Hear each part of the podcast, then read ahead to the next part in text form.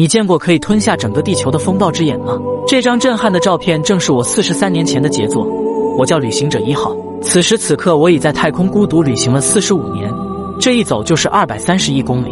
在无边的黑暗里，我见过木星的宏伟，也见过土星的耀眼。我发现了木卫一上的火山，也看到了土卫六上的大气。此时我已经接近了太阳系的边缘，经此一去便是后会无期。这将是我最后一次和你们道别。一九七七年九月五日。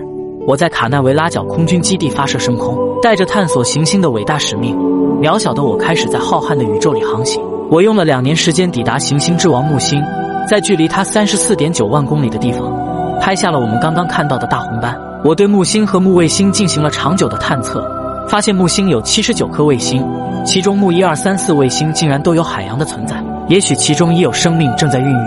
一九八零年十一月，我正式飞往土星，在距离约十二万公里的地方。首次被它壮观的星环深深震撼。我还发现了土卫六浓密的大气层，这个发现让科学家们认为土卫六是太阳系最有可能存在生命的星球。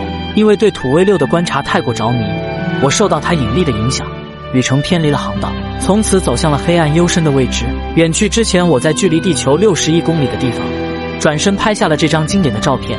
图中这个零点一二像素暗淡的小蓝点，就是我们的地球，也是我永远回不去的家园。还有三年，我的核动力电池将全部用完，届时我将永远与你们失去联系。但我还有一个最后的使命，我将向宇宙送去一张金唱片，上面记载着地球的历史和文化。我们可以在太空漂泊数亿年之久，即使有一天地球消散在星际的尘埃里，我也能向宇宙证明人类曾经璀璨的文明。再见了，地球的朋友们！再见了，我亲爱的家园！